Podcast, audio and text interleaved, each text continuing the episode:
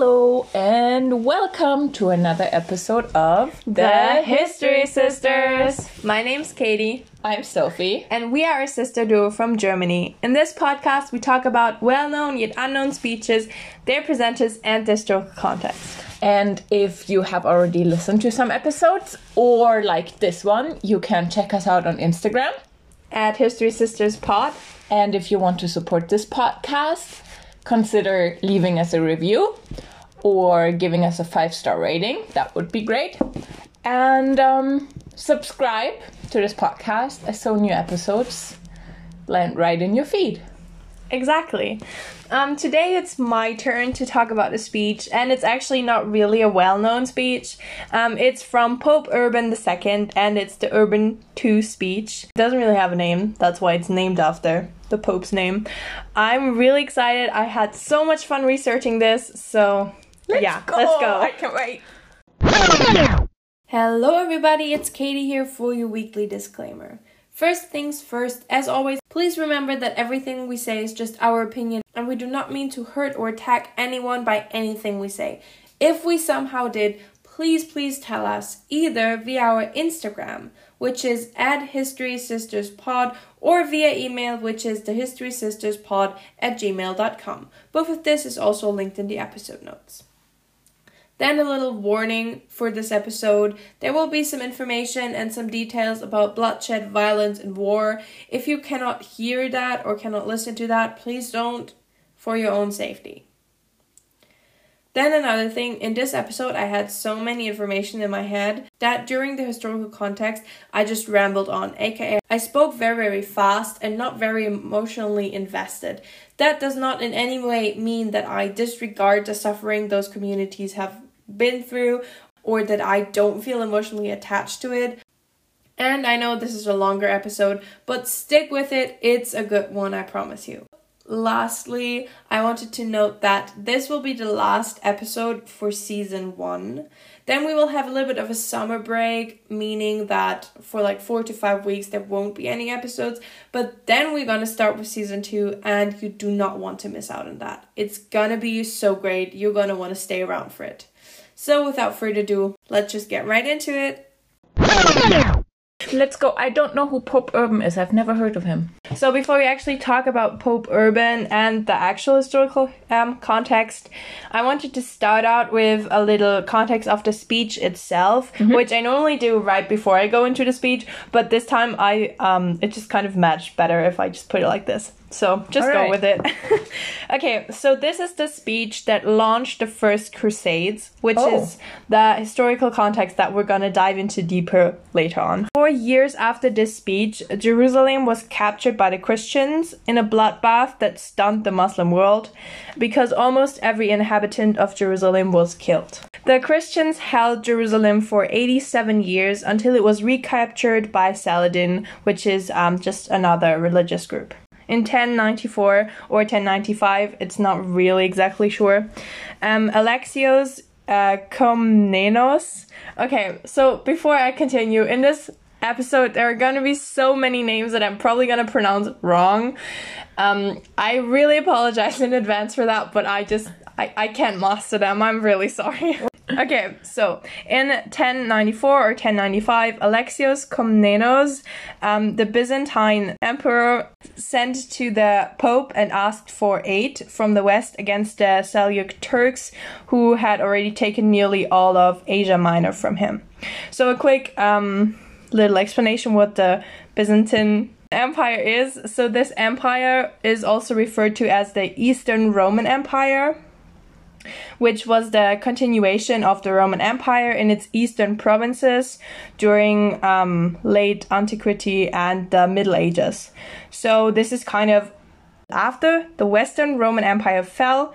Um, it like it survived this, and during most of its existence, this empire was the most powerful economic, cultural, and military force in Europe Yeah. and it had its capital in Constantinople, which is a very important city when we come later to the Crusades. So the speech was held on November 27th in 1095 at the Council of Clermont in France by Pope Urban, mm-hmm. who was the first French pope. I'm Oh. gonna talk more about him in a second.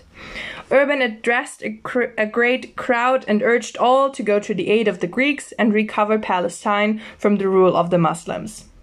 Okay, so now when I researched the speech, that was completely everything was fine. But when I wanted to record the speech, I ran into a little bit of a problem oh. because there is actually not a preserved or restored transcript or anything from the speech. So, however, there are five different versions of the speech written by um, men who were most likely present and heard him, but they were written years later after the speech As was given. Usual from documents of that time. Exactly. And the problem is that here these five speeches differ widely from Oh. another. So it's not like you have minor things that Yeah. differ, but very much the whole speech. Oh. The like ground or main thought behind is the same in all of these, but it's just worded very differently. So I'm gonna tell you a little bit about the speeches themselves and then obviously tell you which I read so that you can Yeah. understand. Okay, and these five versions likely reflect more, much more clearly what later authors think Urban should have said than what he actually said, which is again very normal for that time period. We're talking about the medievals, and it's very hard to actually get decent paperwork or like decent sources. At least all five versions agree that Pope Urban spoke out to common people as well as church leaders and nobles. Okay. Also, they agree that the crowd was deeply moved by his powerful speech. If you want to really evaluate Urban's motives, it is better to um, go through his four letters that he wrote to different kingdoms, kind of. Um, so these were to the Flemish, the Bolognese, the Vallombrosa, and the Counts of Catalonia. They were they are dated from 1095 to 1099, so they were in various years. While the first three regard the Crusades, crusade, the letter to Catalonia encouraged them to keep on a battle of their own against the Moors in the other direction of Europe. Yeah. Um, it is disputed whether the famous slogan, God wills it, or it is the will of God, in fact was established as a rallying cry during the council. You will understand that when you hear the speech that I recorded, um, which is the Robert the Monk version, who put this um, in the mouths of the people or in the mouth of uh, Pope Urban II. But it is also possible that the slogan was added later on as a form of propaganda. Um, the focus on Jerusalem was actually only ever mentioned once in Urban's letters. He rather often phrased it uh, its goal as liberating the church as a whole or the Eastern churches generally. So he never really, well, he once, but he never, uh, other than that, he never really like addressed Jerusalem as its goal and the determination where he wants to go. Um, then it is also still disputed what Pope Urban's motives were.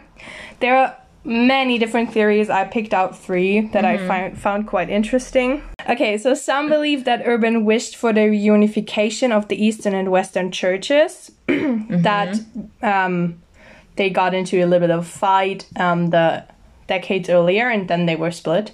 Others believe that Urban saw this as an opportunity to gain legitimacy as the Pope because during his council there was um, it was the time of anti anti popes, and during his council it was anti pope Clement the Third, which I'm also going to talk a little bit about later on. Um, so he kind of also could have seen this as a way to legitimate his papacy. The third theory is that Urban felt threatened by the Muslim incursions into Europe and saw this as a way to unite the Christian world into a unified defense. So it's kind of like the first theory, but a little bit more with the focus on his um, feeling scared or threatened.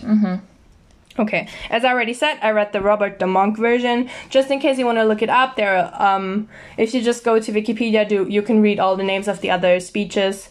Um, as I already said, I can't really pronounce those names, so I decided not to put them in the episode because I would just like screw it up. So just search for it if you are very interested in that.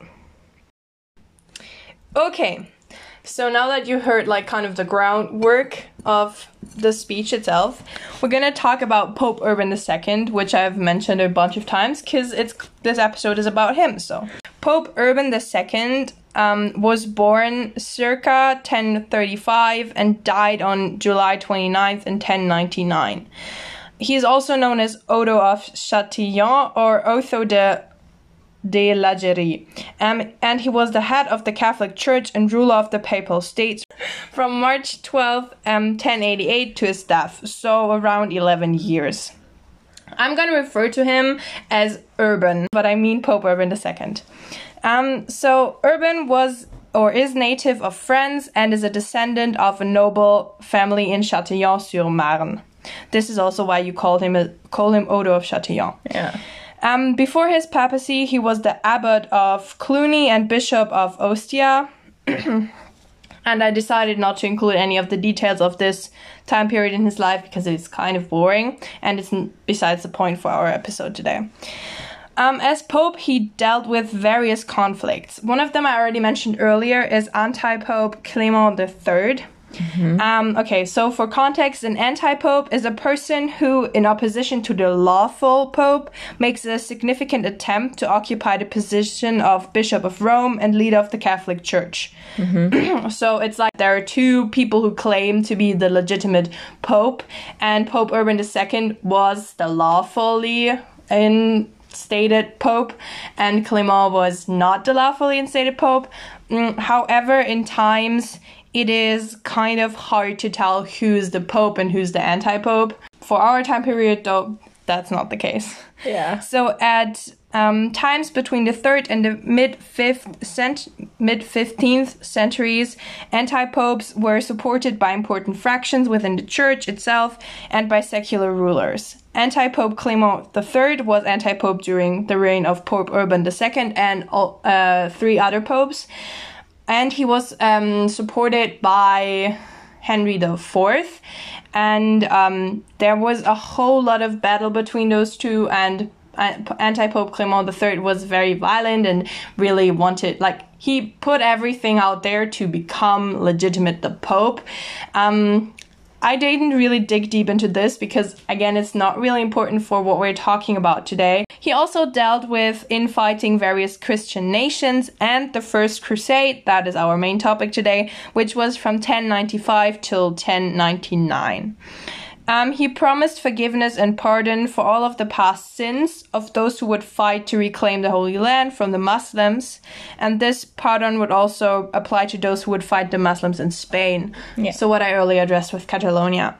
Um, this is very big deal, or this was a very big deal back then because this was a time where it was very hard to get rid of your sins from the church. You had to pay a lot of money to get that done. So this seemed like an easy way out, and yet it would still help the Pope and what he wanted. Also, something that is kind of in his responsibility is that he set up the modern day Roman Curia, which compromises the administrative institutions of the Holy See and the central body through which the affairs of the Catholic Church are conducted. So it's kind of like basically the construct of the Catholic Church and its like laws and stuff like that. He kind of set this up with. Wow. Or he was very included in making it. Um, the Roman Curia acts in the Pope's name and with his authority for the good and for the service of particular churches. And it also provides central organization for the church to advance it its objectives. Another thing that's kind of very unique for Pope Urban II, well, not unique, there are a lot of, or not a lot, but some other popes that had this honor, but Pope Urban was actually beatified on July 14th oh. in 1881 by Pope Leo XIII.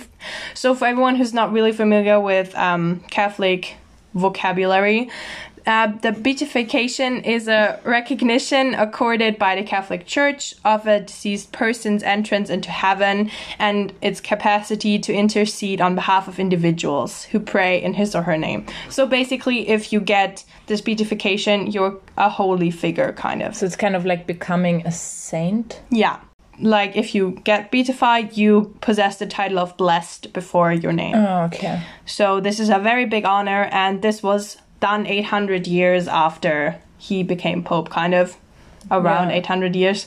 Oh. So um, you can see that this is not just a decision that just goes like this. Obviously. It's something that is debated about a lot and. Yeah. I don't know many, but I think Mother Teresa was Yeah. beatified. And I think there are, so, I, I, I don't know, I think there is like one or two other popes that got this honor, but not many people. So this is something that really like makes him Yeah. stand out in the line of the popes. Yeah. wow. Okay.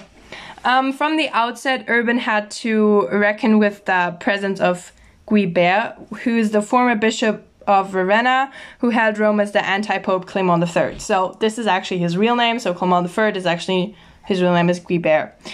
Urban mostly ignored Clement III and kept away from him. He tried to not engage into many battles because uh, he just didn't saw a sense in them, which kind of there isn't really. So a Silent treatment. in the end, he actually won over England's support against the imperial pope in Rome, which was a very big deal because England and the Catholic Church had been not on very good terms before Urban II came. So this was not only in his kind of fight with Clement III, but also in just the general Yeah. situation of the church, a very big step.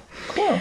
Urban II died on July tw- uh, 1099, which is which was 14 days after the fall of Jerusalem Oh, wow. to the Crusaders, but before news of the event had reached them. So the main important historical context for this is obviously the First Crusades that I already mentioned a bunch of times now. I think I already said this earlier, but they were from 1096 to 1099. So, um, the First Crusades um, were the first of a series of religious wars that were initiated, supported, and at times directed by the Latin Church in the medieval period. Its initial objective was the recovery of the Holy Land from Islamic rule. I already said this when I talked about the speech itself.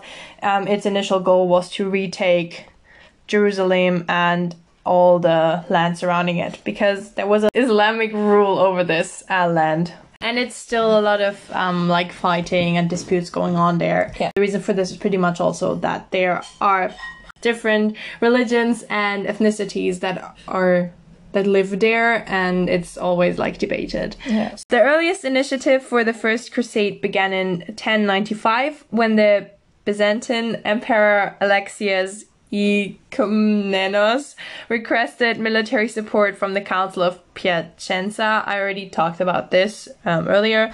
Um, this was followed a year later by the Council of Clermont, during which Pope Urban II supported the Byzantine request for military assistance and gave the speech that we're talking about today. Um, in the speech, he urged faithful Christians to undertake an armed pilgrimage to Jerusalem. This call was met with an incredible enthusiastic response that went across all social classes in Western Europe and was very not expected from anyone, um, including Pope Urban II himself. The first people who started to go on this pilgrimage were actually mobs of predominantly poor Christians who were numbering in the thousands and Well, duh, they couldn't pay for getting their sins. Exactly. And they were led by a very enthusiastic and charismatic um, priest named Peter the Hermit, who was also of him. yeah, who was also a French priest, um, like Pope Urban II. And they were the first to respond, and they were the first to start to travel. So this has become known as the People's Crusade, and they passed through Germany and indulged in wide-ranging anti-Jewish activities and massacres. And these were not just some anti-Jewish activities. This is actually went to ex- an extend where some historians even deemed this as the first Holocaust, which is something very big to say, and it definitely has a reason. This was incredibly harmful, and it's something that's always forgotten in when telling the story of the First Crusades. It was like everybody who's not a Christian like me is the same, Correct. and they're bad. Yeah, that's kind That's of weird. the thought process behind this. At least some people say. This again is a heavily debated topic because no one really knows what the motives were because there's no, no, no paperwork of any of these people who did these raids or these um, attacks and actions against the Jews.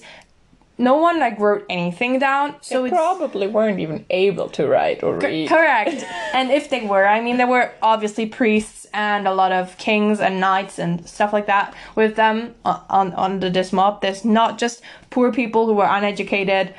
there were a lot of very educated people under this. There were a lot of uh, clerical figures who Yeah. took part in these activities, and they went to an extent that uh, there are stories told from like one Jewish mother killing her kids because she doesn't want to see them get killed by someone else. Oh my god. Or so the Jewish rabbi of Mainz um, also killed himself because he doesn't want it to be killed and he knew he was going to. Um, a lot of, or not a lot of, but some cities, like some bishops of cities, but as well some kings or like leaders of cities, uh, tr- try to uh, protect the Jews and like try to um, say no, you you can't come here and stuff like that. That worked in some cities and some it doesn't. It, it didn't. It's actually something so so terrible, and there's so much that there's just details that like Oh are so cruel that I just didn't want to get into this on this um, podcast more than I already did. So, um, as you can already kind of like see from this, from this, this mob was pretty uncontrolled and very aggressive, and um, not only did they fight against Jewish and basically everyone who was not a Christian like them, they also fought against their own allies because they didn't knew who their allies were. So they um, kind of started to fight the people of Alexios Komnenos, who actually asked them for help. oh great. So he was very, very pissed. And when it came to the second, the actual Crusaders, the Princes' Crusaders, at, at uh, the Princes' Crusade, as it is also known, um, he was limited on giving them help because he just experienced, or just but like a year earlier experienced what those people did, and he did not want anything like this to happen again. It is believed because they were uncontrolled, they were also very undisciplined. And duh. therefore they lost a lot of fights or they starved they um, died from thirst or anything like that. It is believed that not even 10% of this army came back um, or like survived the battles. So not even 10% of these people came back alive yeah, probably or- most of them died during travel and not even in the battle. Exactly. Um, not even did not come back, but also uh, did not go. Were not able because they were already dead or so hurt or injured that they just stayed wherever they were. Ten percent, not even ten percent of these um, joined the crusade, which was happening one year later. and those of who joined the crusade one year later probably all of them died in that crusade Yeah. so they kind of you could probably say only like 1% ever got back home from this crusade because they were just so undisciplined uncontrolled no one had any clue what they were actually doing and even though this this priest was a very charismatic person he had no no war or like any fights Yeah. like knowledge whatsoever. He took a knight with him who led the other half of this like thousands of people. And they were better off for Yeah. a little bit of a time, but then the people just didn't want to listen to this leader anymore because they didn't believe that he was actually supposed to be their leader. Oh. But they rather wanted to go back to the priest and the I, I don't remember what his name was, but this other leader just said, well, if we go back to him, we're even more uncontrolled and we're so vulnerable because we're such a huge group and we don't know what we're doing. And then people were very mad at him. And in the end, he died in a battle, and it is very unknown whether actually one of his people Yeah. stabbed him or killed him. I mean, I guess another factor was that usually, like, everybody had to bring their own, like, weapons, clothing, Yeah. and so on. And usually only the knights were actually from, like, the aristocracy and were trained and had horses and had actually, just, like, some protective Yeah. gear and swords and stuff. They had stuff to fight with. The others who were, like, I don't know, farmers, they maybe just brought a shovel. And Yeah. that was their weapon. I mean, duh, they couldn't defend themselves and they couldn't really do anything. So, They did nothing. They were super vulnerable, but ended up in barely any one of them Yeah.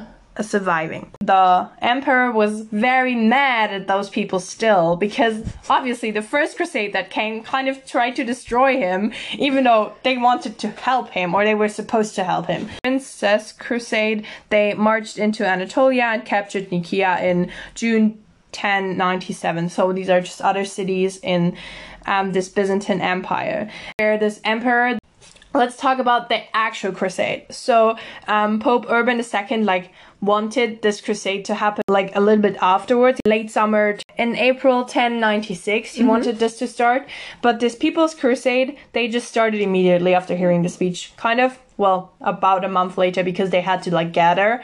But this Princes' Crusade, which was actually supposed to be the real Crusaders, they started in 1096, which was when they were supposed to start like August or something. Um, so these were all members of like high nobility and their followers. And they arrived at Constantinople between November and April the following year. And they were a large mob led by European princes. So, in conclusion, they were a lot better disciplined, a lot better like organized. They were trained. Correct. and they they um arrived at Constantinople, which, if you remember, is the capital of the Byzantine em- Empire. But as I already said, he was very skeptical, and that was had a very good reason because some of these European princes wanted more land or more power. He made a deal with them that they he would only help them and like get them aid if they would promise him to give back all the land that they recaptured from the Turks who actually took Komnenos land in the first place. Yeah. And they all promised, but one who said that he wouldn't harm the empire itself, which was kind of sketchy, but okay. There was al- always one of the princes or one of the leaders who kind of like stepped out of the row, but it wasn't always the same, so it was kind of hard to really detect who was the rotten one here. Yeah. Um, but yeah, so he was kind of not wrong about it in the end. Uh, But then he needed them too. So Exactly. So he kind of couldn't really do anything about it. While they were marching through Anatolia, the Crusaders suffered starvation, thirst, and disease um, because the the people that they were fighting against they burned everything down, and that is like they they didn't have anything. Um, so thousands of men and horses died, and that was very tragic as well. Then Jerusalem was actually reached in June of 1099, so we are already in the third year of going places. And the city was taken by assault on June 7th to July 15th. It took them a whole month to like get into the city because the city walls were like there were two walls, an outer wall and an inner wall. The outer wall they had destroyed pretty quickly, but the inner wall was very resistant and they couldn't destroy it. They were just not able to do it. And then they got sent some engineers from back home and they managed to build some things to destroy this inner wall. When they destroyed the inner walls and got into Jerusalem, um, the defenders were massacred, and this is after the anti Jewish attacks. Probably the biggest bloodbath ever seen in Catholic Church history the head of the city. When he, he got the message that they were arriving at Jerusalem, which was a month before they actually were able to get into the city, he exiled, he kind of could kind of say all the Christians from his city so that there couldn't be a collapse of the city because someone from the inside was helping the Yeah. people from the outside. So almost none, no Christians were harmed, like from the Jerusalem city itself, obviously from the Crusaders a lot. Um, during this massacre, and almost, or not almost, but also not really many Jews because they managed to flee. A lot of them actually managed to flee while the Crusaders were attacking the city because for some reason they they managed to and the Muslim population didn't. I don't know why, but I also think that the Muslim population was kind of told to be there and to like defend it because it was obviously their city kind of. Although you have to say Jerusalem before this attack was a very open city and they did not force anyone to convert to other religions, so that was really sounds to me like there was a lot of harmony and everybody was just living there Yeah. together. How it is supposed to be if there's holy sites of different religions, just live there together, share the land, and then The who comes? The Europeans, and what do they do? They destroy it.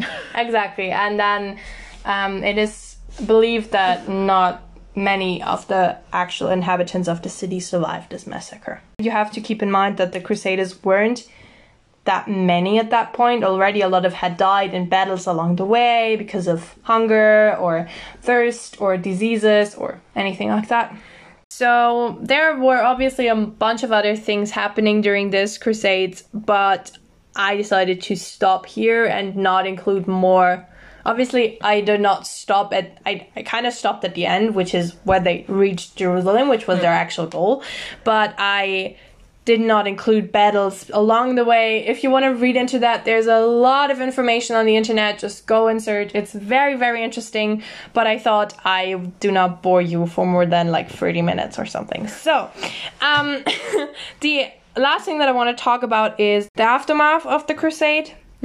Um, so the aftermath was was that the majority of the Crusaders now considered their pilgrimage complete and returned home, and only 300 knights and around 2,000 infantry remained to actually defend Palestine. So, which was kind of the quest that they actually came for. Like that way, they that Komnen Komnenos asked to help for or ask help for.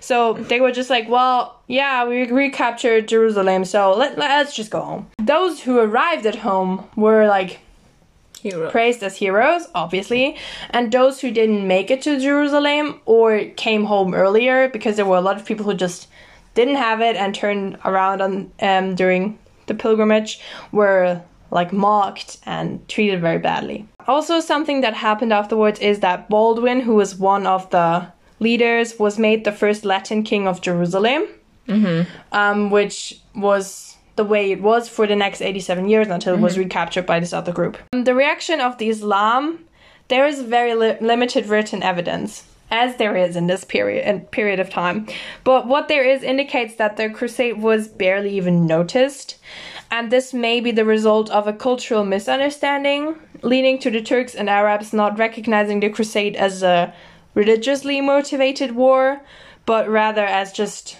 another like piece of the Byzantine empire, empire that just wanted it land wanted its land back. Yeah. Um, this plus the fact that the Islamic world remained divided between different rulers and had so much problems within itself, um, led to a no pan-Islamic counterattack happening. So they got away without basically any counterattack happening. Yeah. Obviously along the way, but after afterwards, Yeah. not really.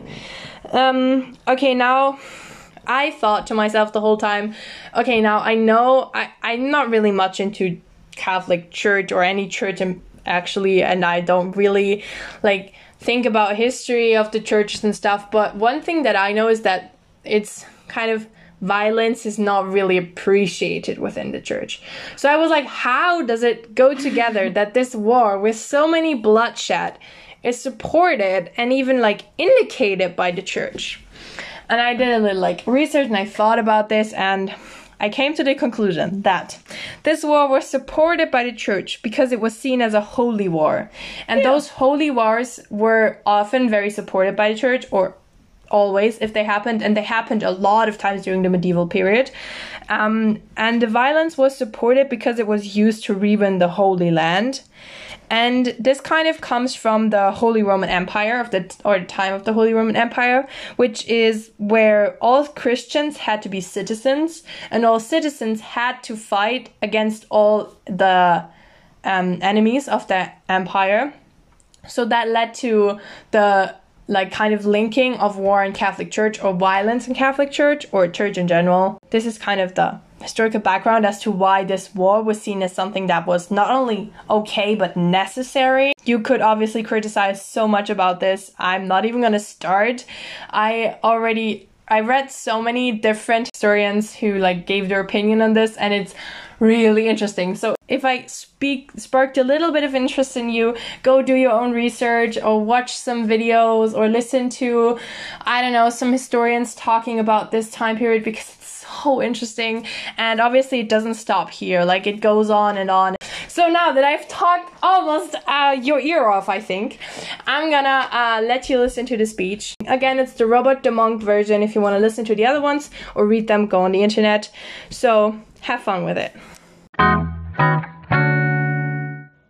O race of Franks, race from across the mountains, race chosen and beloved by God, as shines forth in very many of your works, set apart from all nations by the situation of your country, as well as by your Catholic faith and the honor of the Holy Church.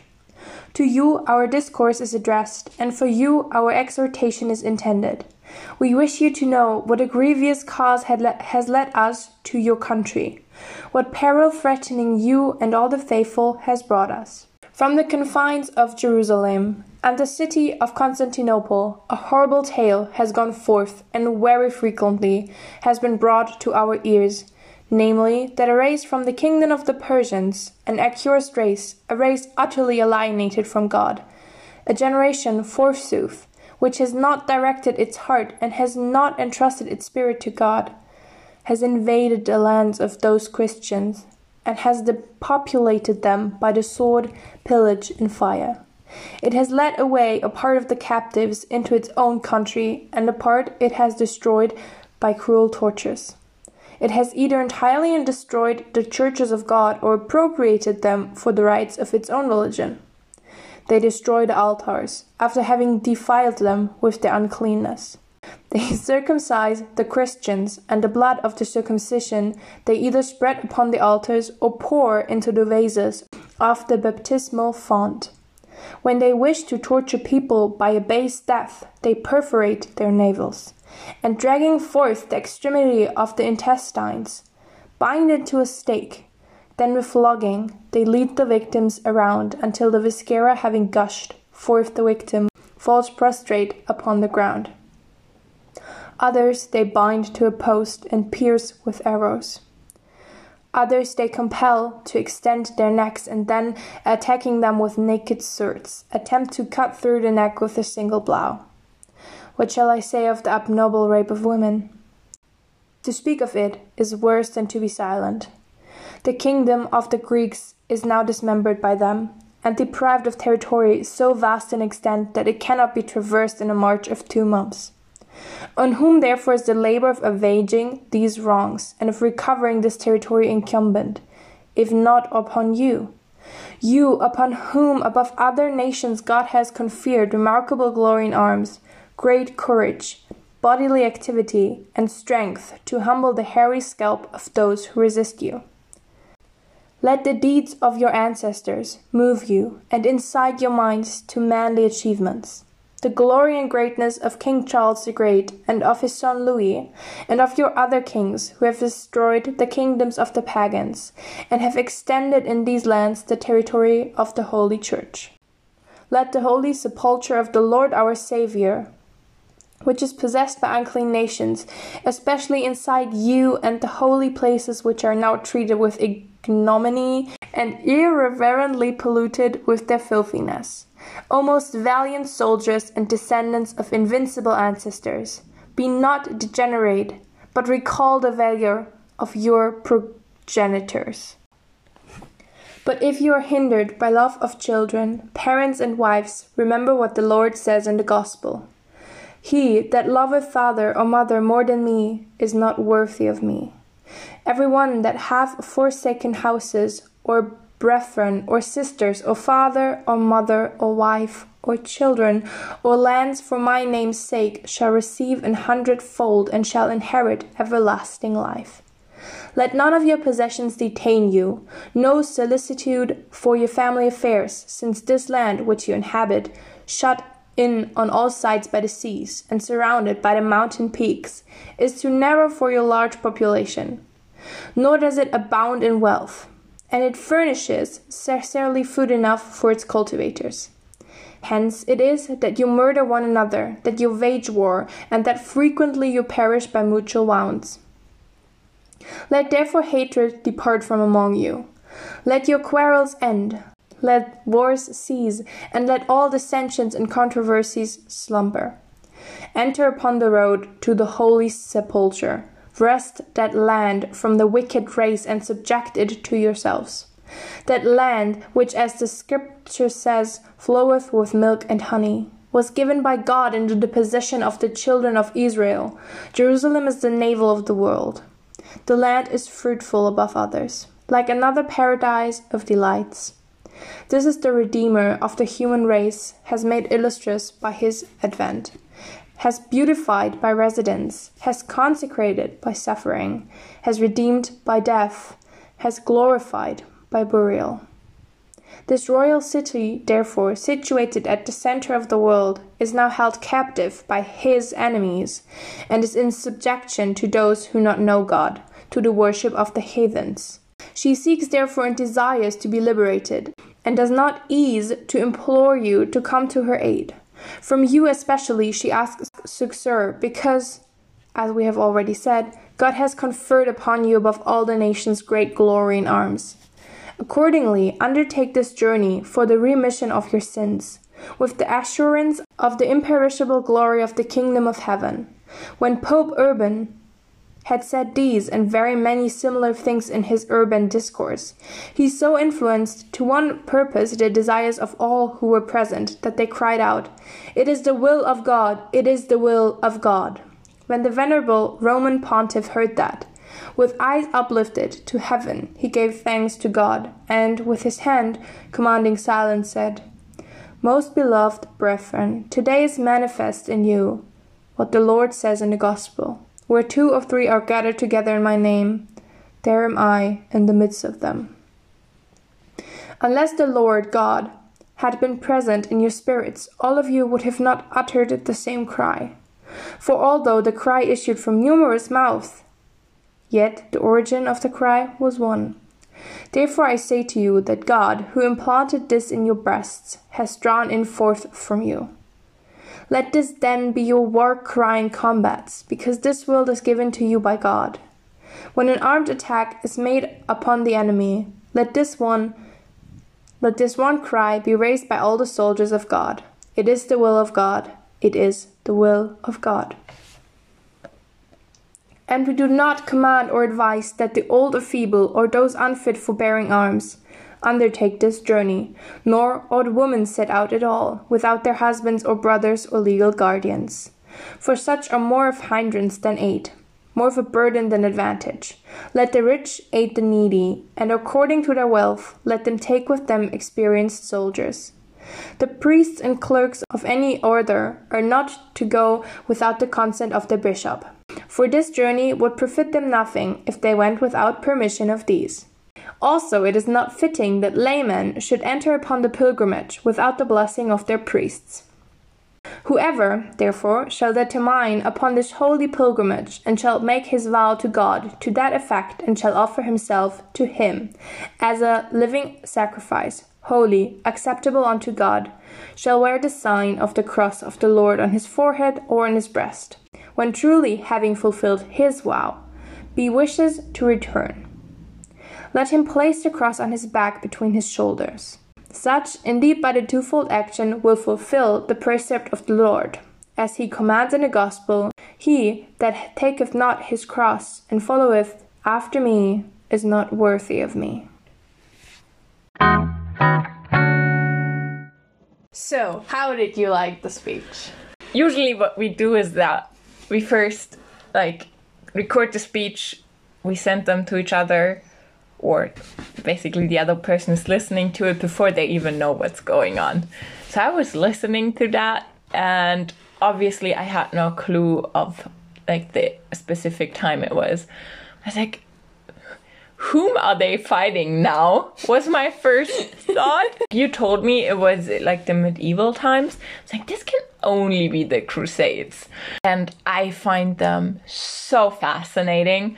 And I always to me, it's just so unimaginable to live in a time where basically the most powerful political person is a religious person. Yeah. And where church and religion determines every single thing you do. That is so I don't know, so far from me. As you pointed towards at the end of your historical context, my understanding of Christianity is that at its core is harmony and love. Yeah.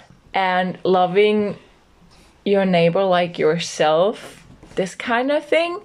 So to me, it always just doesn't make sense that basically one of the most violent, most death causing war initiatives, which went on for decades, was instigated by the Christian church leader.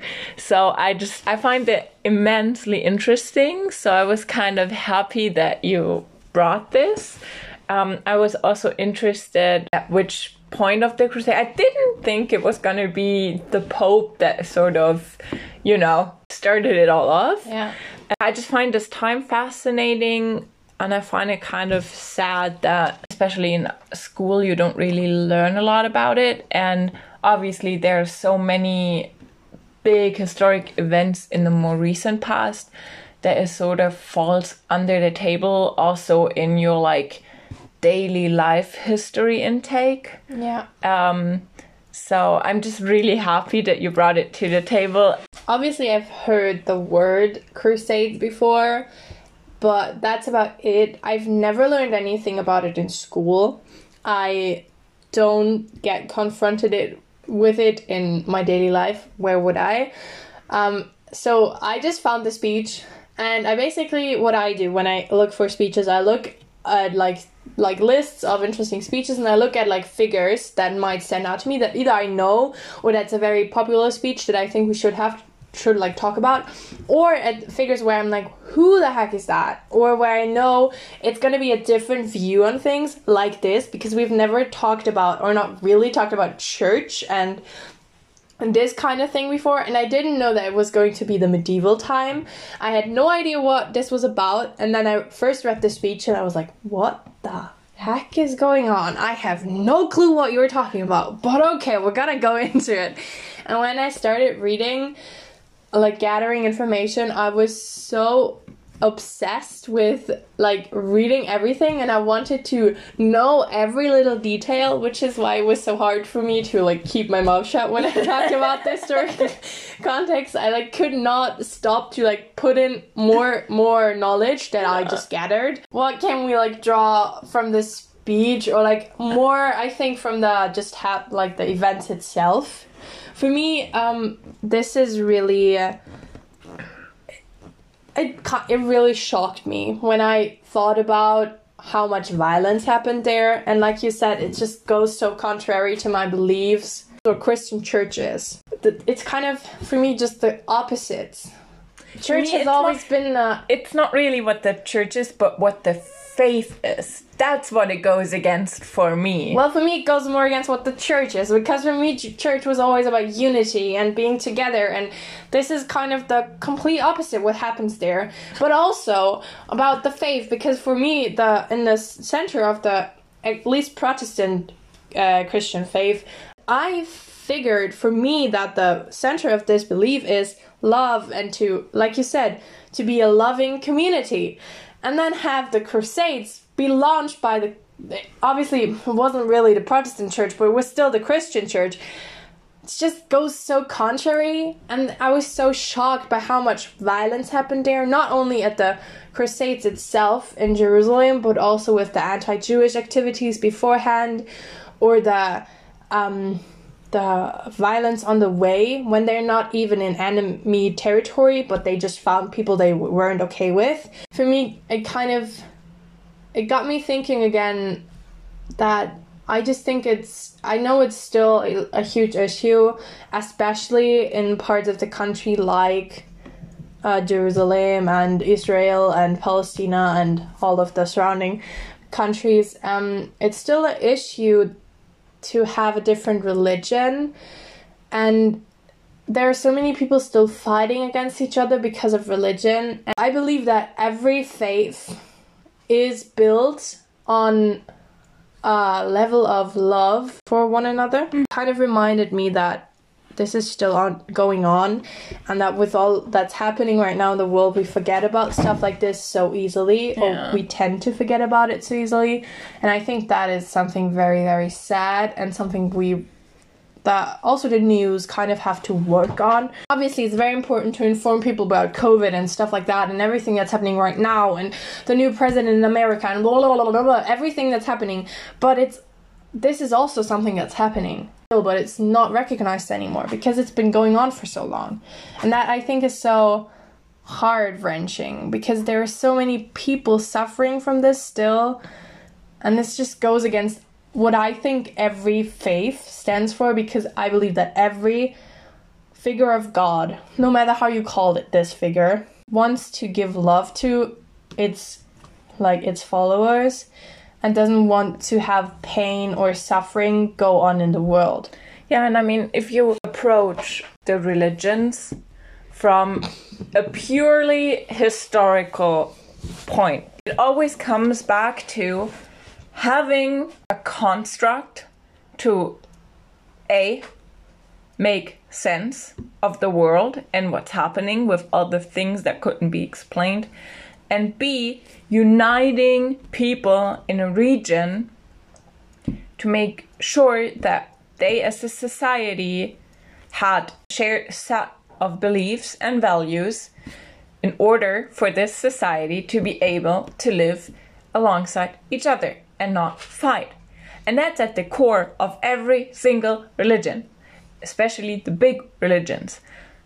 Obviously, there is quite a difference between monotheistic, so religions that have one god, and um, polytheistic, so religions that have more than one god. But I mean, when especially when we are in the Western world, I mean, when you have um, the Jewish religion, the Christian religion, and the Muslim religion, they all have one God, and basically they that is what they come from. Like they all have sort of the same reasons for coming into existence. It's just weird and strange, and it makes me mad sometimes when even today, where we all pretend to be so smart and know so much, and sort of kind of laugh at our ancestors for being in the dark, haha, it's still so common that people talk in stereotypes, especially when it comes to religions,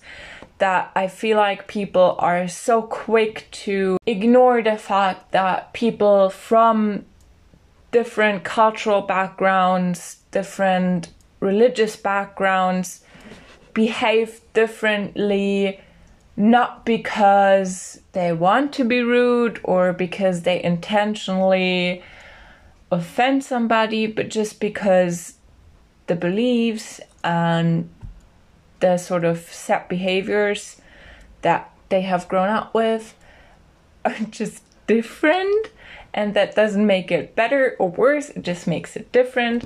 And in so many instances with conflicts today maybe instead of sending an army there try to understand the history and the culture and the religion first and then we can talk it out back then, I mean, religion was in the center of everything. Yeah. Sort of like today, it's often like, haha, this nation doesn't have a democracy. They don't know how things work. It was like, haha, they are not Christians, or haha, they're not Muslims. They don't know how things work. To me, yeah. it's just like if you want to believe in a religion, do it. And if you do not, don't do it. Exactly. I think this is a major point in just general life, which you can apply in every second that you're interacting with other people. If uh, the topic of religion is very important to you, or is very important to some friends of you or family, or it comes up in a I don't know, in a talk with a stranger or whatever, just know that religion is a very subjective and a very private topic to many people. And i think it's also very like personal and very delicate topic. You can do so much damage by only saying a few words about your opinion on religion. So really weigh your words when you talk about this but also don't shy about talking about it because it's so important that you educate yourself about other religions about even your own religion in general in your own religion whether it be Christianity, Islam, or uh, the Jewish religion, there is so Buddhism or what whatever religion you are. Um, there are so many different like subgroups, and they also differ from each other in some parts so majorly. I mean, taking a Cal- uh, the Christian Church, obviously we have the Protestants and the Catholics and the Orth- Orthodox. Yeah. Like they differ from each other, and yeah. they have like obviously they have one ground belief that they all share, but they have like different values that are important to them. Maybe this is kind of a reminder to think about religion again.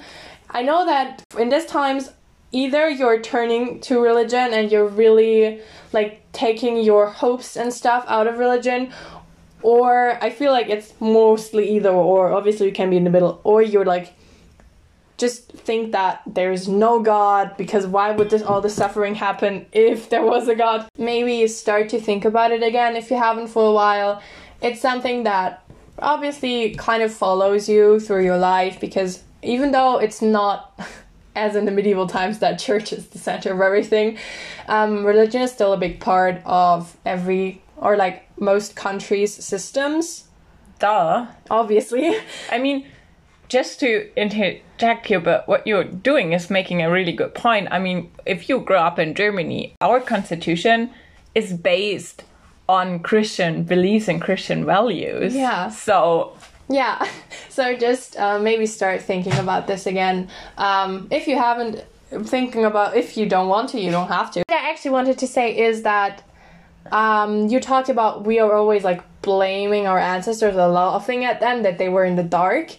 Um, I think it's very important to point out, even though the religious wars seem to be mostly in an area that is not the Western European countries or um, America or, you know, that uh, hemisphere, but there are so many, especially anti Jewish activities going on in the moment that or went on in the last few months that is very, very, very shocking to me and especially like being a German and with all our history, it's very not understandable for me, and I'm very saddened to my core, to my heart. And um, if you don't know uh, what I'm talking about or what I'm referring to, please go educate yourself. It's so important that we make the Jewish community feel seen and heard because it's not talked about at all, I feel like, right now, and it definitely needs to be talked about.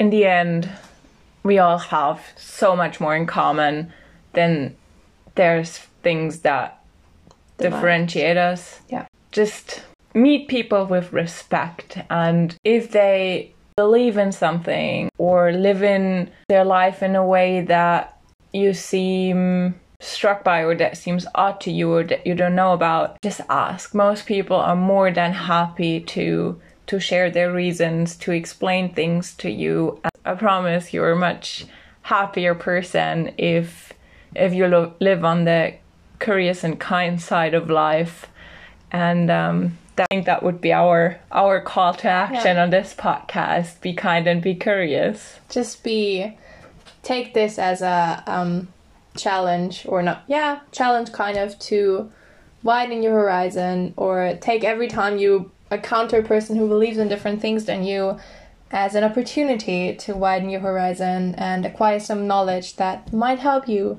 during your continuing life. So I think with that we're gonna close it here. This is a very long episode, probably. A Thank very, you for sticking yeah, with thank us. Thank you for sticking with us. Uh, I hope I didn't uh, chew your ear off too much. I hope you kind of enjoyed it, and uh, we sparked interest in you, and maybe a little bit of an inspiration. We don't know. So yeah, And um, yeah, with that, we want to encourage you to keep reading, keep learning, and staying kind and curious. bye guys.